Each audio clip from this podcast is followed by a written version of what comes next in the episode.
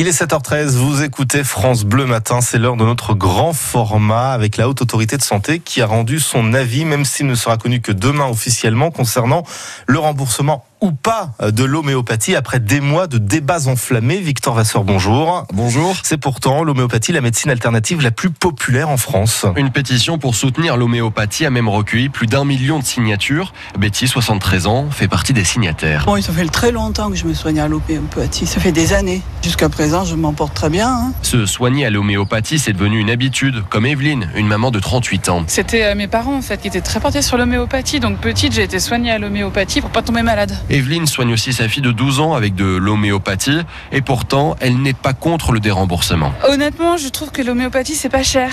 Euh, du coup, je me dis, bon, euh, si on paye 2,50€ son petit tube qui fait l'hiver, euh, ça va. Ce sont des médecins généralistes qui, dans une tribune, ont élevé la voix contre l'homéopathie, car il n'y a aucune efficacité prouvée, explique Sandrine Manière. Elle est médecin Saint-Etienne. C'est vraiment la science qui nous dit que l'homéopathie est totalement inefficace.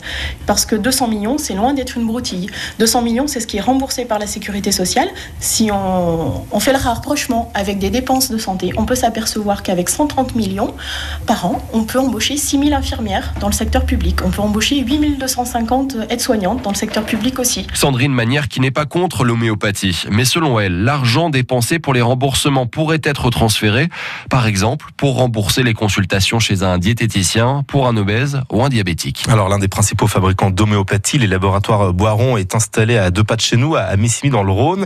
Et ce déremboursement, il inquiète beaucoup l'un des responsables euh, syndicaux. Il s'agit de Vincent Mounier. Écoutez-le on craint à un moment donné, étant donné qu'on va impacter de manière forte le chiffre d'affaires des, industriels de, la thérapeutique homéopathique, qui est forcément de fait un corollaire au niveau de l'emploi des personnes. Ça a été vraiment une incompréhension. On, on, subit hein, des attaques régulières et, et répétées depuis de nombreuses années, mais avec cette virulence et, ce, cette hauteur de vue vraiment très binaire. Euh, qui mériterait vraiment un débat, je pense, beaucoup plus nuancé en, termes de santé publique, euh, nous inquiète au plus haut point. Et selon les syndicats, 1000 emplois au moins seraient menacés. Les infos et le reportage de Victor Vasseur à retrouver sur notre site internet francebleu.fr.